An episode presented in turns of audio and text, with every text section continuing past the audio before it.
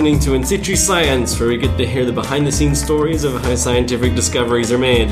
My name is James O'Hanlon, and this week I am joined by an astrophysicist, a science educator, and am I right in understanding that you're now the president of the Australasian Planetarium Society? That is correct. Done your research. Excellent. I have. I'm joined by Shane Hanks. Shane, thank you very much for coming on. Ah, it's an absolute pleasure, James. And Mr. President, can I call you Shane? Yeah, Shane, I prefer Shane. this might be a stupid question, but what makes a planetarium?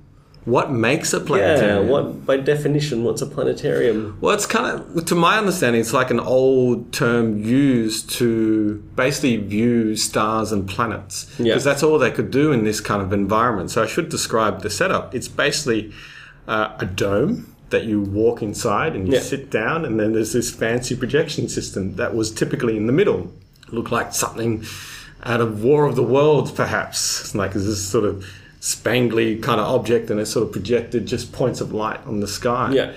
And that's all it was. And it sort of wowed people. But the technology didn't really improve for a substantial amount of decades until Yeah. the sort of the digital revolution took over. And so that whole analog projection system is used to be called opto optomechanical projection is now just purely uh, replaced with digital projection. So just projectors that you might have in your home theater or Alright. even at the cinema now.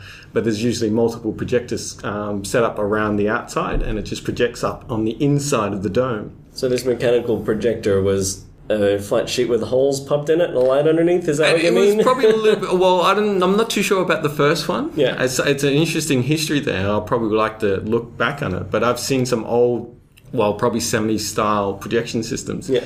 and it looks like there's got proper lenses and everything Alright. like that. That they can actually feed in sort of a slide of a galaxy or a slide of various stuff. So it got very sophisticated, but they couldn't actually do proper animation or video projection of sort. They probably could do video on a standard projector and they'll probably pop it up to the side of one of the side. Well, if you call it a side of a um, planetarium because it's basically circular, and they could do a bit of that. But once the digital projection system, which is now standard, you can get now. I think the standard is become slow, uh, no, fastly becoming 8K projection, which is quite high quality that you Yeah. get. But I think the sta- um, the common thing that in most digital um, planetarium is 4K, but it's always improving over time yeah. and so you, you can get very good high quality productions uh, on a limited budget sort of thing like not com- if you compare it to a movie budget it pales in compared to that but in some productions it can actually get that expensive depending on how much uh, resources you want to be pumping into it I didn't know there were that many planetariums in Australia.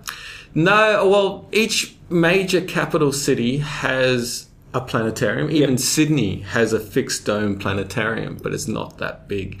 uh, uh, it's a little modest size uh, at Sydney Observatory. Actually, they converted one of the domes out to be a digital uh, projection of a planetarium. All right. Uh, so each capital city, but we need a big one. Uh, there was a lot of controversy in the past of, or competition to see whether we should get a planetarium or not in Sydney. And there's always been a long standing argument, especially, uh, well, should we have one or should we not? And one of the um, interesting, there's an interesting story. We ended up with an IMAX cinema instead. Uh, Wow. yeah, so- Scandalous. yeah.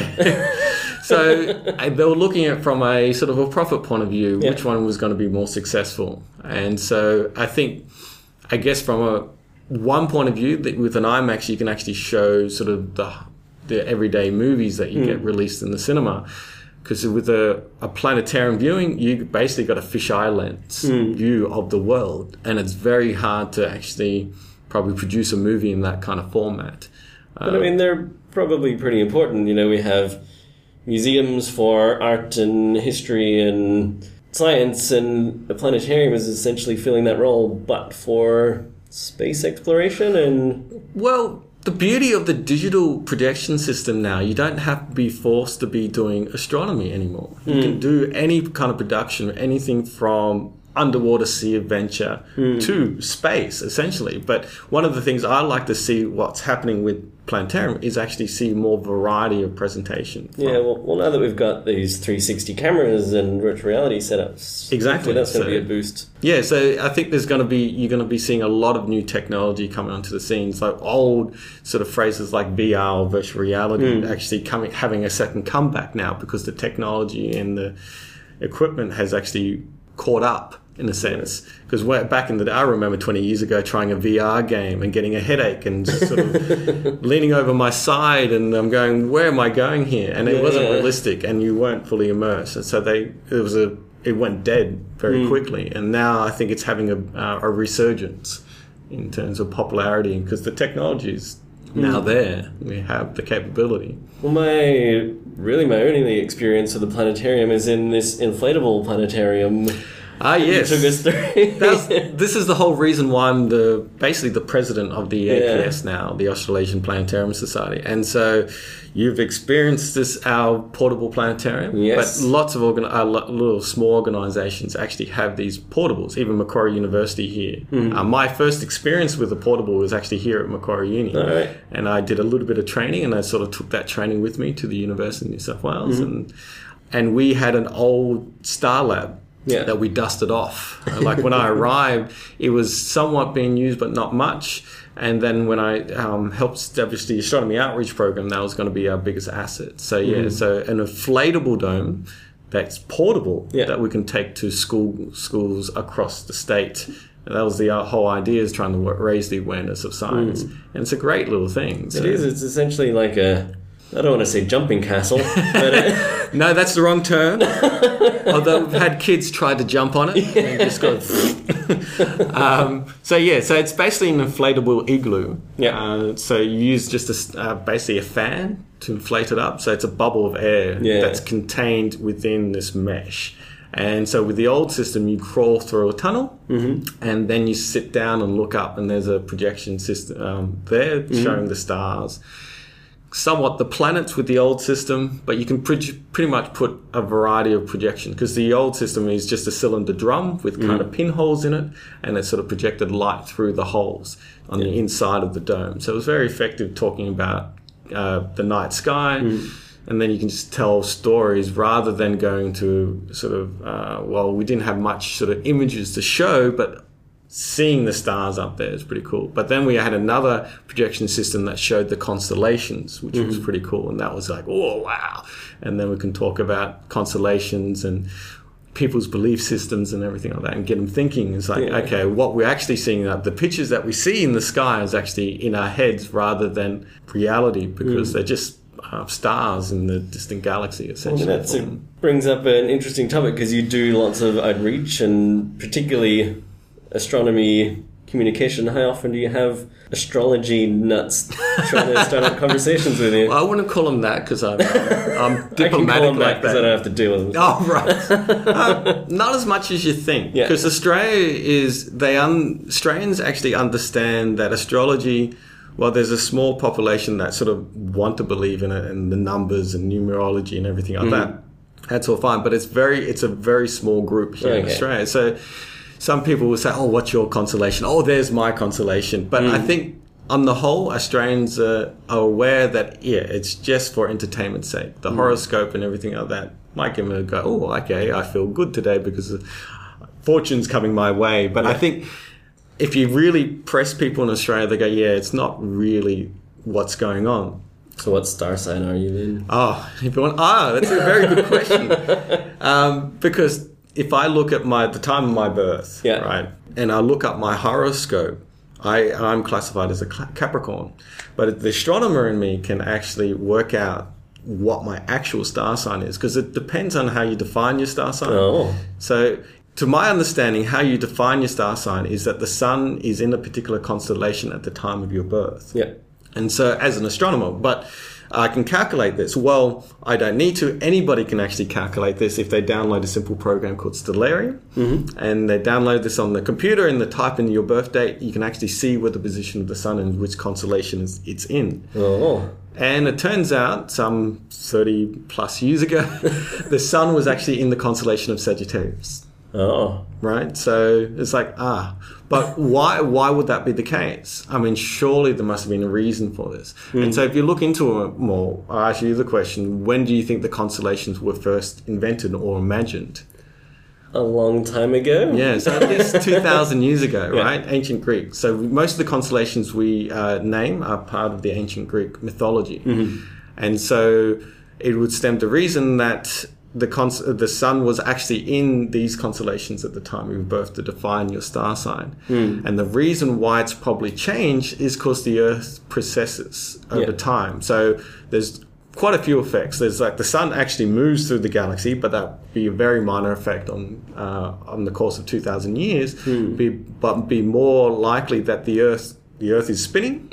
It's at a particular axis, but it actually wobbles like a spinning top. Yeah. And this one revolution of a wobble is about 20 to 25,000 years. So 2,000 to 3,000 years is quite a significant fraction of that wobble. Yeah. And so even if the Earth slightly tilts, then the relative position of the Sun to the background stars will actually slowly change over time. In such, in my case, it slowly changed from Capricorn over to Sagittarius at the time of my birth every year. So if you actually mapped out the points of the Sun every year at the time of your birth, you can actually notice it slightly changing over time. So I think you've demonstrated a really good communication technique there, and that you you're not just you know talking astronomy and going, oh, that astrology nonsense is bollocks. I'm not even going to acknowledge it. You've just engaged with it and have just brought in the rich history of astronomy and mythology, and and it's a you're doing a good job. Oh. Thank you. Well, that's part of what I like to be. Is part of, part of my passion about uh, passion about being a communicator in science is cherishing our historic beliefs, but looking forward to the future. I shouldn't. I, I don't like saying dismissing our uh, dismissing our history and culture because that's what we believed in back then yeah. right? And so if we understand from our past, we can then forge ahead to the future. And so we, I like debunking myths. Yeah. Uh, but at the same time, I don't want to piss anybody off because there are certain sensitive subjects out there that you may not want to broach or talk about. But astrology is actually quite easy to do in Australia because, as I said before, it's a very minority group. But other countries like India, Nepal, they've got a bit bigger issue because most of their belief systems, they, uh, the astrology part of their belief system actually influences government. Uh, my counterpart in Nepal, an astronomy outreach person there, he he's very passionate about astronomy outreach. Yeah. And he invited uh, the leader of their country to see a total lunar eclipse. But his astrology advisor advised him not to go because it's if you attend this event, it's going to be bad luck Oh. for you. So that's to me is damaging. Right? yeah. Even though we know it's harmless, the moon is just well, the Earth's shadow is just passing in front of the moon, and it's Mm. not doing anything, right? But an astrologer might interpret as, oh, that's a bad omen there, Mm. and that's sort of yeah, it's what I would say definitely harmful. That kind of information it influences your decision just to see a pretty phenomenal event, Yeah. but it's totally harmless because you can be on Earth and you can see it and nothing happens. But it's actually quite incredible. It actually shows that we're in a solar system hmm. and that the Earth is indeed not the center of our solar system. It is actually part of a network of other planets, and, hmm. and the solar system is part of the galaxy. It's a great talking point, but to not actually see that because an astrologer advised you not to, that's Yeah. that's yeah, it's something's not right there. and so when we have these international meetings on outreach, these are the biggest concerns for these countries. So you've been working in outreach as part of uh, UNSW uh, for a while now, but you recently decided to make the step back into research, and you Yes. you're in a PhD at University of Queensland, is it? Uh, University of Southern Queensland. Southern Queensland, sorry. Uh, so my uh, principal supervisors there, as well as my sort of academic supervisor for the research project, also got a, another supervisor at University of New South Wales as well. So it's kind of a joint project, but principally I'm a student of University of Southern Queensland. what made you decide to take the step? Mainly because of the supervisor there. Yeah. Uh, I should say he's now associate professor uh, Jonti Mar- uh, Horner. Mm-hmm. Jonti Marshall is the other supervisor. So I've got two Jonti's as supervisors. Fantastic. and basically, I like his approach to research and communication himself because he Okay. finds himself uh, uh, loving talking to the public about sharing the knowledge. And so, and his topic area is actually very similar to what I did with my honors research here at Macquarie University, in fact. Okay. And so it's sort of full circle, so to speak, in that. So hopefully I can complete the circle and finish a PhD because uh, my first attempt didn't go so well. But um, but I got a master's out of that. That was pretty cool. Okay. But yeah, it What's was your just new project? What are you going to be looking at? uh, so generally speaking, the area is planetary sciences, Mm-hmm. uh, but specifically debris disk or the evolution of debris disk. So Okay, essentially, what is a debris disk? Yeah. I was afraid you're going to ask that. No, well, it's essentially uh, where we believe that planets actually form from a disk full of dust. Essentially, um, so that's put it very simply. So. Probably the best way to actually understand a debris disk is actually go understand the star and planet formation process. Mm-hmm. Uh, do we have time to do that? Hit me with it. Go. All right, we'll see how my communication skills go Yeah. here. So essentially, you got a big gas cloud Yeah. uh, mixed in with dust, and it starts to slowly rotate. Mm-hmm. And under the influence of gravity, material starts to sink towards the center Yeah. of this thing. So in the center, you get what's what we regard as a protostar, and then eventually forms the sun. But due to the slow rotation initially, and as objects start falling into the center, the objects start speeding up much faster because of the conservation of angular momentum. So angular momentum might sound like a technical thing here, but it's more physics. Yeah. Uh, but the idea is that everyone probably has experienced this conservation of angular momentum at one stage. So, for example, an ice skater, when they do their pirouettes, mm-hmm. you notice when they bring their arms closer together, Mm-hmm. they what do they do, Spin faster. They spin faster, exactly. Yes. and so you can do this experiment yourself if you have a swivel chair and probably a couple of ma- masses, and if you spin yourself around, arms out, and then bring your arms closer together, you actually do get faster. Mm-hmm. And so that's essentially what happens in this original formation of the star and the disk. So as objects start falling in, the disk suddenly speeds up, and so there's more collisions and everything like that within the disk that's surrounding the newly forming star. So the disk that's formed is basically gas mixed in, mixed in with dust, and this initial uh, thing is actually called a protoplanetary disk. okay. Uh, so it's so protoplanetary, uh, meaning sort of the birthplace of planets, essentially, eventually down the track. Uh, and so, where was I going with this? Oh, I was going to mention that was my honors research. I actually looked at sort of just individual dust grains in a protoplanetary disk to see Alright. where they settle. And so, eventually, in the di- the protoplanetary disk, they need to settle somewhere. And a common, uh, sort of connect together, collisions occur, and they form the planets eventually. The difference between a protoplanetary disk and a debris disk, to my understanding, is that eventually over time, when the star is fully formed, it creates this big giant wind and blows out all the gas in the, the, the disk, leaving dusty remnants, Yeah. which is believed to be the debris disk. But the debris disk is also could be created due to um, collisions between asteroids and comets and planetoids, and you get this process where you got big objects and they're still crashing into each other, creating a lot of debris in the process. So it's not a straightforward, a sequential process. You get the protoplanetary disk, settling your dust grains, and then things collect together, form planets.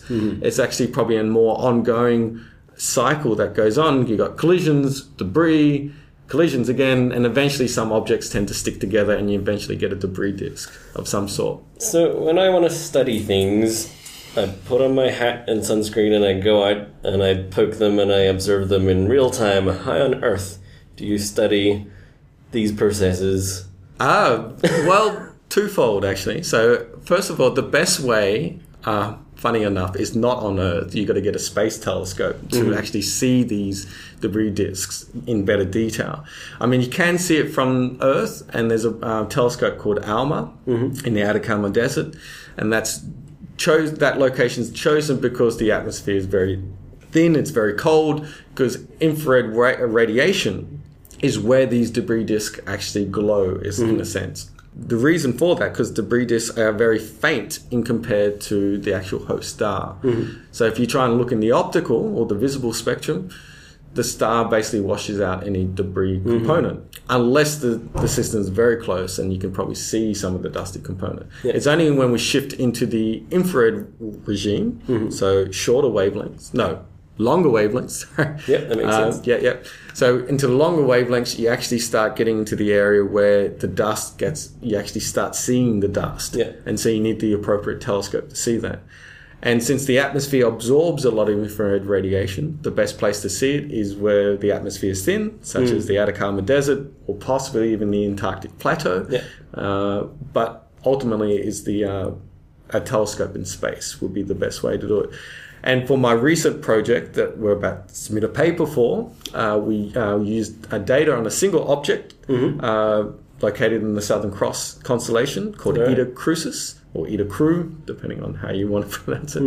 And and we use a telescope called the Herschel Space Observatory, and it's got a particular instrument that looks at specific wavelengths in the far infrared. These three particular wavelengths that actually can sort of structure out the disk, or we actually can observe the disk in mm-hmm. resolved imaging as well as just getting an individual brightness measurement at these wavelengths. Okay. And so that's you do some observa- observational analysis to that to get some idea what the, the dust is doing. So you're just taking snapshots of these formations at a particular point in time Uh, yeah, well, it's only one point in time. right now, or Yeah. you know, whatever we're When- observing back the. Herschel Space Observatory has now been decommissioned, so it was back about four years ago or five years ago Oh, when okay. these images were taken. Yeah. So we no longer have access to this telescope, unfortunately. Mm-hmm. Um, but the idea is that it's still we still can access the data on online databases. So Mm-hmm. we just picked this object and we decided to go with it and just see if there's. And it turns out this particular object has a debris disk around it. So I get the impression that maybe astronomy is a really almost infinite field with all the data recording that's going on. There's got to be a, just a limitation It's- of how many people there are looking at the data. Yeah. So it's very, as you say, it's very broad in the Yeah. sense of what how you can analyze these things. I mean, I'm being only talking about it from an observational point of view. Part of my research will also look at it from a theoretical point of view, or So actually to simulate these simulate things? These disks. Hopefully, because my overall project, if it doesn't change, as you well know, you may experience that your PhD may change over time. Yeah. um, but the idea is see if, uh, if uh, stellar wind forces from the host star actually influence the evolution of debris disks. So there'll be uh, people have done a little bit of research in this area. So I basically want to make it my own, perhaps, and just looking at various stars that are very highly magnetic and see if there's actually a correlation between the magnetic aspect of the sun and if it actually has any influence on the debris disk. It's going to be a very hard an- uh, question to answer. Yeah. And so then might, there might be some moving around in the research to try and figure it all out. But essentially, at the end of the day, I would like to go into the evolution of debris disk because that's um, process is somewhat understood. People got a um, uh, pin down of sort of collisional grinding and sort of typical stirring of the dust in the disk and stuff like that. And I'm still learning all this, so I'll probably my if my supervisors are listening, going, "Oh crap, Shane said something completely wrong." uh, but it's still it's it's a new area because whilst in astronomy is very exciting times now. We're getting these big telescopes looking out to look answer the uh, questions of the universe, how the universe was sort of maintained all the time. There's this sort of cosmic dark ages uh, that you need these big telescopes to look at. This is the square kilometer array. Uh, and so we're only now until getting the technology that we can actually do this. But then on the flip side, we don't know much more about planet formation. How does planets actually get created? Yeah. Until we got these recent observations from Kepler, we thought it was this one way, uh, but then we've actually changing our minds. It's not as simple as we originally thought because we're seeing different planetary systems out there mm-hmm. that are completely different to our own solar system. Each solar, each system or solar system out there is actually unique. Mm-hmm. You've got sort of these big gas Jupiters very close to the host star. And when they first observed that, they go, how how the hell did that happen? Mm-hmm. So they came up with models saying, well, there must be some sort of migration of these Jupiter to these gas giants, because as far as we know, gas giants can only form so far away from their host star, and they must have eventually uh, migrated inwards. And we're talking about orbital periods on several days. Oh, okay. Imagine the size of Jupiter going Yeah. around their own sun. their year is about a few days. and that's just how we can detect them quite easily because they just sort of wink at you as they pass in front of the host Yeah. star. That's a very simple technique. Um, and that's how we've discovered most of the planets that we see. The Kepler Space Telescope, for example, we see mm. that it's called the transiting effect. So when a planet goes in front of their star, it actually slightly diminishes the the light coming from the Yeah. star. So you see a dip in the light curve. Mm-hmm. The light curve is sort of the, the brightness of the star as a function of time. Yeah. And if you see these dips or periodic dips, you know there's a, an object going going around around the sun. Yeah. So I have to ask, have you or have you not ever wanted to be an astronaut? Oh, of course. uh, definitely, because uh, when growing up, I read about the Apollo missions and the moon landing. Uh, of course, I didn't witness that because I was obviously wasn't born yet. Because that classic year, 1969, Neil Armstrong and Buzz Aldrin, and I was fascinated with that. And so, certainly, Yeah. while looking at planetary science and sort of space missions, I was going, yeah that's the way I would want to do it. So I looked up how do you apply to become an astronaut, and at that time, well, I think at that time you still had to be an American, but they now since opened up to the rest of the world okay. because of this international um, cooperation for space. Because now the Americans are collaborating with the Russians, which would have been unheard of in the '60s, as Yeah. you know, with the Cold War and everything like that. Uh, and so I figured, okay, so what are what are the ways of becoming an astronaut? So one way is to become a fighter pilot All right. and, and rack up about a thousand hours flight experience, and you've got to be fairly good at what you do. I mean, if you read Chris Hadfield's book, um, the classic guy um, saying David Bowie in the, on the ISS, and he goes through that process, and he did that process All right. in that way. The other side of things is become a scientist or basically an engineer mm-hmm. on the space flights, and so. And I'm going, well, that's probably more me. I'm more academic minded rather than flying a fighter plane. Mm-hmm. fi- Fighter plane, even though that'd be pretty cool to do. I just never took the military path in that Yeah. sense, uh, because that would have been really cool. Because they actually ground you quite well in the degree program, but you actually get to do other stuff Yeah, yeah. as well. So it's, but it's very challenging, and I don't think I had the uh, patience or something like to be a be part of the army or the uh, or the air force, so to speak. But I mean, astronauts are pretty superhuman in terms of their sheer intellectual capacity and Yep. ability to think on their feet. And Well, yeah, they've got to go through all these uh, safety checks and say, Mm. okay, I I like in Chris Hadfield's book, it's like, okay, how do we not die in this scenario, pretty Yeah. much? That takes some guts. It's like every decision could potentially cause, um, be, you can lose your life in a Mm. Yeah. sense. And so, how do you react in those situations? You've got to be basically react in microseconds and Mm. do that. And so, the more and more I think about it, maybe that's not for me. Because I'd be a pretty intense sort of person. yeah, it's kind of like being a surgeon, I would imagine, like making those decisions while operating on someone, and it's the responsibility I don't like having. uh, and so I have greatest respect for people like that who can do all that because you have either your, uh, in the case of the surgeon, you've got somebody else's life is your responsibility, and as an astronaut, I imagine you got not only your own life but everybody's lives around you, and if you make a stupid decision that could cost everybody's lives. And so when sort of thinking about that, that's sort of, yeah, maybe that's not for me. I leave that with the people who have actually got the mentality for it. I mean, if push came to shove, if that was in my situation, I'll probably try and react as best I could. But it's it's a it's a very high level um, of responsibility. Mm. And it's sort of something that's sort of that's why one of the reasons why I didn't want to become a doctor as well, in that mm. sense. Namely because I didn't have the grades for it. But I, uh, I mean, a doctor of medicine. I should emphasize that. I Yeah. still want to become a doctor of science. Yeah. Uh, but yeah, making that decision is like, uh, should I prescribe this type of drug or become the surgeon and so like do all that stuff? I just don't. I, I guess I couldn't live with that responsibility, and so therefore I have very much respect for these kind of Yeah. people. Yeah. So it's, but yeah, to answer your question, I always want to become an astronaut, and I love to be in space one day. So. But once it becomes more commercial, perhaps, and Yeah. more standard, and it's safer, because these astronauts risk, and as we know, we've had a few disasters in the past, and they're sort of things that really deter you from actually doing it. Uh, but I think it's still essential that we should do space travel and space exploration. So if Elon future. Musk is listening, we're counting on him to get us to space. Yes, I think he's got the probably the best technology so far. Yeah. uh, with his, uh, his with his program there, landing on a like a moving barge in the middle of the, ocean. ocean, yeah. it's quite imp- quite impressive. uh, so yeah, I think he's going. And there's various. I don't know what's happening with Virgin Galactic these Hmm. days. The other side, the other billionaire, that's Richard Branson.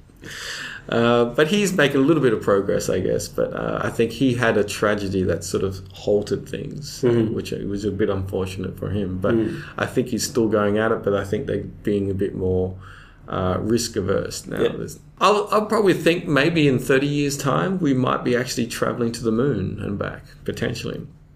Right. Potentially, that might be a bit ambitious, actually. Go revisit that. Uh, but if we, funny the thing is, if we had the same motivation that we had in the 60s and 70s with the Apollo program, Mm-hmm. and well before that, because this all started in the 50s with the Mercury program, uh, if we had the same motivation and the same will to actually travel the solar system, we would be probably colonizing by Mars by the late 80s. Hmm. That was sort of a, a guess. And obviously, we're in 2016 and we're actually sending probes to Mars and landing rovers on Mars, Hmm. but we're not. We haven't actually got to the point where we want to send humans. But now it's become more of an ethical question: Are we, if there is life on Mars, would we be contaminating that life by Hmm. us going there? Should we, we be sending our germs and everything like that? Hmm. We'd be committing genocide already by the, before we actually get there. So. Yeah, one day I wouldn't mind being in, standing on the surface of the moon. That would be pretty cool. Looking back at Earth and say, "Yes, the Earth is round." I knew it. Don't want to go there. That that's that's uh, yeah. That's slowly um, as that's a classic misconception. People there's there's a small group out there about that don't think the Earth is round. Um, and that's something I don't want to engage in conversation with because it's just pointless. yeah, I feel like they're just arguing for argument's sake. Yeah. Sometimes. But you're, along with your research, you haven't stopped communicating. no. If anything, you've amped it up. You've started your own podcast with some collaborators. Oh collaborators. yes, uh, yeah. Tom Gordon and Kristen McMonagle. Mm-hmm. Uh, so we've got STEM Punk. Uh, so Which is a great name. Everybody else out there is kicking themselves that they didn't think of that. now that that's Tom. Tom came up with that because he was contemplating maybe we should do STEAM mm-hmm. and do steampunk, but that's already been kind of taken. And because the A stands for arts, if you mm-hmm. do that in the STEM science, technology, engineering, mathematics, and we did have an episode talking about whether we should include A in the STEM. Mm-hmm. And I think the conclusion was that it depends on the situation yeah. because we we I think Christy and I was uh, that was an interesting episode where Christy and I were initially mm, probably not, but then Tom presented some interesting arguments saying, well, it might be potential, but Tom wasn't. It was funny in that episode because Tom wasn't for A in the in the Steam initially. It's like, oh, I managed to convince you, and I wasn't really convinced myself. uh, but yeah, STEM punk is um, pretty cool. We're uh, just starting out with doing all these episodes. Mainly, Tom's done a lot of our episodes interviewing guest scientists and the like, and sometimes when had some pretty big guests from just starting off. You had Brian Schmidt in your last one. You had Dr. Karl on. You had all sorts of. yeah, You're I- doing public events. yes, You've yes. lots of goals. well, we're getting the we're getting the guests, but the um, well, it's kind of it kind of helps when you're in this communication field that you have these connections. I mean, Tom basically is in the same building as Dr. Karl, so that was pretty easy. And Tom was also a student of Brian Schmidt in his uh, Okay. undergraduate class, so that was fairly easy. But that was very lucky to get him. Uh, now, because he's so busy being sort of the uh, vice chancellor of ANU, uh, he's obviously a Nobel uh, laureate, and he still maintains a vineyard as well. So, uh, so, but it's very lucky to actually have about forty-five minutes of his time just Yeah, sitting yeah. over Skype, uh, chatting to him, Yeah. and uh, so So the podcast is just talking about philosophy of science in general and talking to scientists. What's the What do you do on this podcast? Well, the idea is that we want to raise the awareness of STEM because it's a buzzword, whether you like it or not. It's there because some people might go, "Oh, STEM is just another word like coding or something like like that." The politicians like to use and throw around, but the idea behind STEM, whether you're a scientist or not a scientist or an artist. Uh, we can all adopt these sort of principles that are actually highlighted in STEM, even though we don't really talk about it as much. Everyone uses these types of sort of skills in their career set. And so we want to just sort of raise that awareness that yes, these are important to sort of at least be aware of sort of the science and the technology and the engineering maths and sort of the uh, the critical thinking that goes behind all that as well. And so we talk about topics anything from marketing of STEM to STEM in popular culture, such as television, film, stuff like that. So, so there's kind of two formats that we have. We have the three of us just chatting about stuff, and it's very casual conversation, like for example the marketing and uh, and various other things. And then we sit down with the scientists and talk about what they think is STEM is and raise the awareness of what they do. And if mm-hmm. they want to plug something, we help plug them. So it's also a collaboration in terms of marketing in that sense mm-hmm. about their own product. For example, here we're having a conversation on In Situ. And mm-hmm. so we're going to be doing, I guess, a back to back episode. uh, Sister episodes? Yeah, yeah. Um, which is common practice. Like even Mm. on YouTube, like the YouTubers out there, the science communicators there, they do back to back episodes to try and boost their uh, uh, listening ship. I guess is one Listen, viewership? viewership. Listenership? Listen, because you're not viewing podcasts, you're listening. So Yeah. I'm sure, yeah, whoever listens in. And so we're still very much starting out. We will like to increase our numbers. yeah. And so, one initiative that Tom did, this is on top of all that, is to host a STEM punk quiz night. Okay. And so, we've done two of these so far. Mm-hmm. Uh, we just did one Tuesday of this week, uh, and the, the previous one was last month in June. Mm-hmm. And we're gearing up for the third one in National Science Week. Which is mid August, National Science Week. Uh, yes, and among other stuff, it's like National Science Month, really. Coming on pretty quickly. Like, yeah, everything gets jam packed in Yeah. there. It's like, yes, it's great that we have this sort of awareness week, but we do this all year round. it's like sometimes I just wish we can just spread it out across the year, but this is just Yeah, on yeah. top of it. But this is when everybody's interested in it, and this is when they can sort of schedule for it. So we just work with the sort of what people want. But yeah, so the third one is uh, on Tuesday, 16th of August, Mm-hmm. and we're trying to get two guest scientists. We typically get two guest scientists on each of the uh, teams, and then we get a guest audience member as well. And so it's just a basically quiz night like Spix and Specs, specs or Mm-hmm. Rock Quiz, but with a little bit more STEM. So it's on the 16th of August. Where is it happening? oh, Wayward Brewery okay. in Annandale, and uh, that's a fantastic pub there. So they've got their own microbrewery there. Great hosts. Uh, so Plug for the Wayward if you- Brewery while we're here. if we completely uh, stuff up on the night, there's great beer on tap. um, but we've been we've done two nights now. We've been quite. I think we've been somewhat successful with Mm-hmm. it. But it's been only mainly our friends who show up. But hopefully, you get It's a more. start. Yeah, so because one of the other things I like to do with all my communication is get the non-fans of science Hmm. into into science, really, because most of the stuff that we do, we're doing really a fan service to people who already are interested. Preaching to the choir. Sometimes. Exactly like Yeah. that, yeah. And so it is very challenging to uh, sort of promote what you're doing, uh, especially if I want to sort of try and improve sort of the culture of science, of STEM, mainly science, because well, everything's a core. It comes back to science anyway. And if you ask certain people, everything's physics anyway. You might not agree. Yeah, and then people say it's all mathematics, but exactly. So, uh, so yeah. So, I guess with this, we want to actually try and encourage people that are not um, not. Well, I guess they're a little bit interested, but they don't think that it's um, that STEM or science is actually part of their everyday lives. So it'd be good if they can start listening in and just sort of be aware. Oh, okay, yes, I do have these skills. Um, that I can think critically and stuff like that. Even an artist thinks critically when it comes to their artwork and go, "Oh, what would work here? What would work there?" And they can actually do a little bit of research themselves. And I think it's just having that awareness, they go, oh, okay, so maybe I can apply those skills to other areas as well, so they can be a bit more versatile. I'm seeing more of these science themed evenings popping up in pubs, which I think is really good.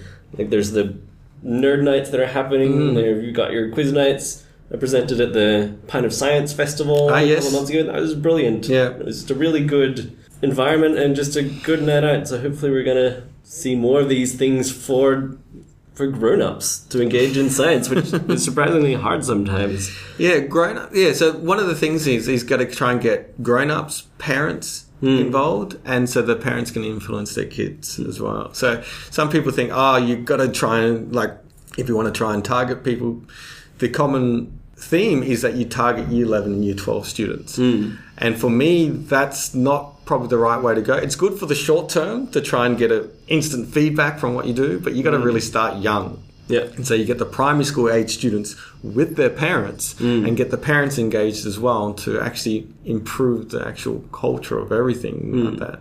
Because I think people are aware of science, but sometimes from the non scientists, the non fans of science, they think sciences can be viewed as a bad term. And so I don't know if that's how you find, but most of your friends are probably scientists or something like that. Or I would. I, I mean, like I've heard of people that I've heard that these people exist that view the word science as a bad word, but I've never actually had to deal with anyone like that, Hmm. which has been fortunate because I don't think I'd know how to handle them. It's that point Yeah. of where do we even start explaining what's wrong Hmm. With it- that? Yeah, but even then, I mean, if you call yourself a scientist, because science is such a broad term, even science communication, if you're a science communicator, that's such a broad term. And what does that really mean? I mean, yes, you're communicating science, but uh, people say they're an expert in the field, but but like science, it's so broad as a topic. You're you're a biologist by training, and I'm a basically an astrophysicist or physicist by training. Two different areas of science. Yet we can call each other scientists, but sometimes that can be a bit misconstrued and think like in in the media is oh ah, scientists came up with this and then suddenly they mm. change their mind. It's like and everything everyone gets lumped in that category. Mm. And i guess in one of my my one of my goals is or one of the things i like to see is rather than everybody get lumped as a scientist everybody gets labeled particularly to their field. As like so an astrophysicist said this mm. or a biologist said this or an artist said this or whatever so get the terms more specific right and do away with the term science eventually maybe. Hmm. We just sort of call it the scientific method that we follow but science in itself. Yeah. maybe not the right word. Anyway i'm rambling sorry Alright, so you've got this event on the 16th of the Wayward yes Brewing Company. tuesday 16th of august at Uh, the wayward tickets brewery online, or you just turn Yes. Um, so there's an Eventbrite. I Mm-hmm. should get the um, the link to it. But if you just um, Google STEM Punk podcasting, Mm-hmm. you get to the blog site, and on there there should be a subsequent link to uh, the Eventbrite, and it's free. So just to let Oh, you know great. for this event. Yep. Uh, And so, are you guys on Twitter or do you have a website all set up? Or? uh, we're on Facebook. Yep. So again, it's uh, STEM Punk, and probably with the handle STEM Punk podcasting. Mm-hmm. and if people want to find out more about you and your research and what you're up to, Uh, so yeah, so just Google Shane Hanks. As far as I'm con- uh, I'm aware, the only Shane Hanks I mean the only Shane Hanks in the world. All right, Yeah, they- there's probably initial S Hanks, um, but Shane Hanks, as far as I was aware, I'm unique. it's great. Yeah. Good on you. Probably not. But we should probably wrap things up. cool. Thanks so much for coming, Shane. That was great. Absolute pleasure, James. All right, if you want to hear more behind the scenes stories of how scientific discoveries are made, you can follow us on Twitter with the handle at InSitu Science or check us out at insituscience.com. I mean, James O'Hanlon, thank you very much for joining us, and we'll see you next time on the podcast.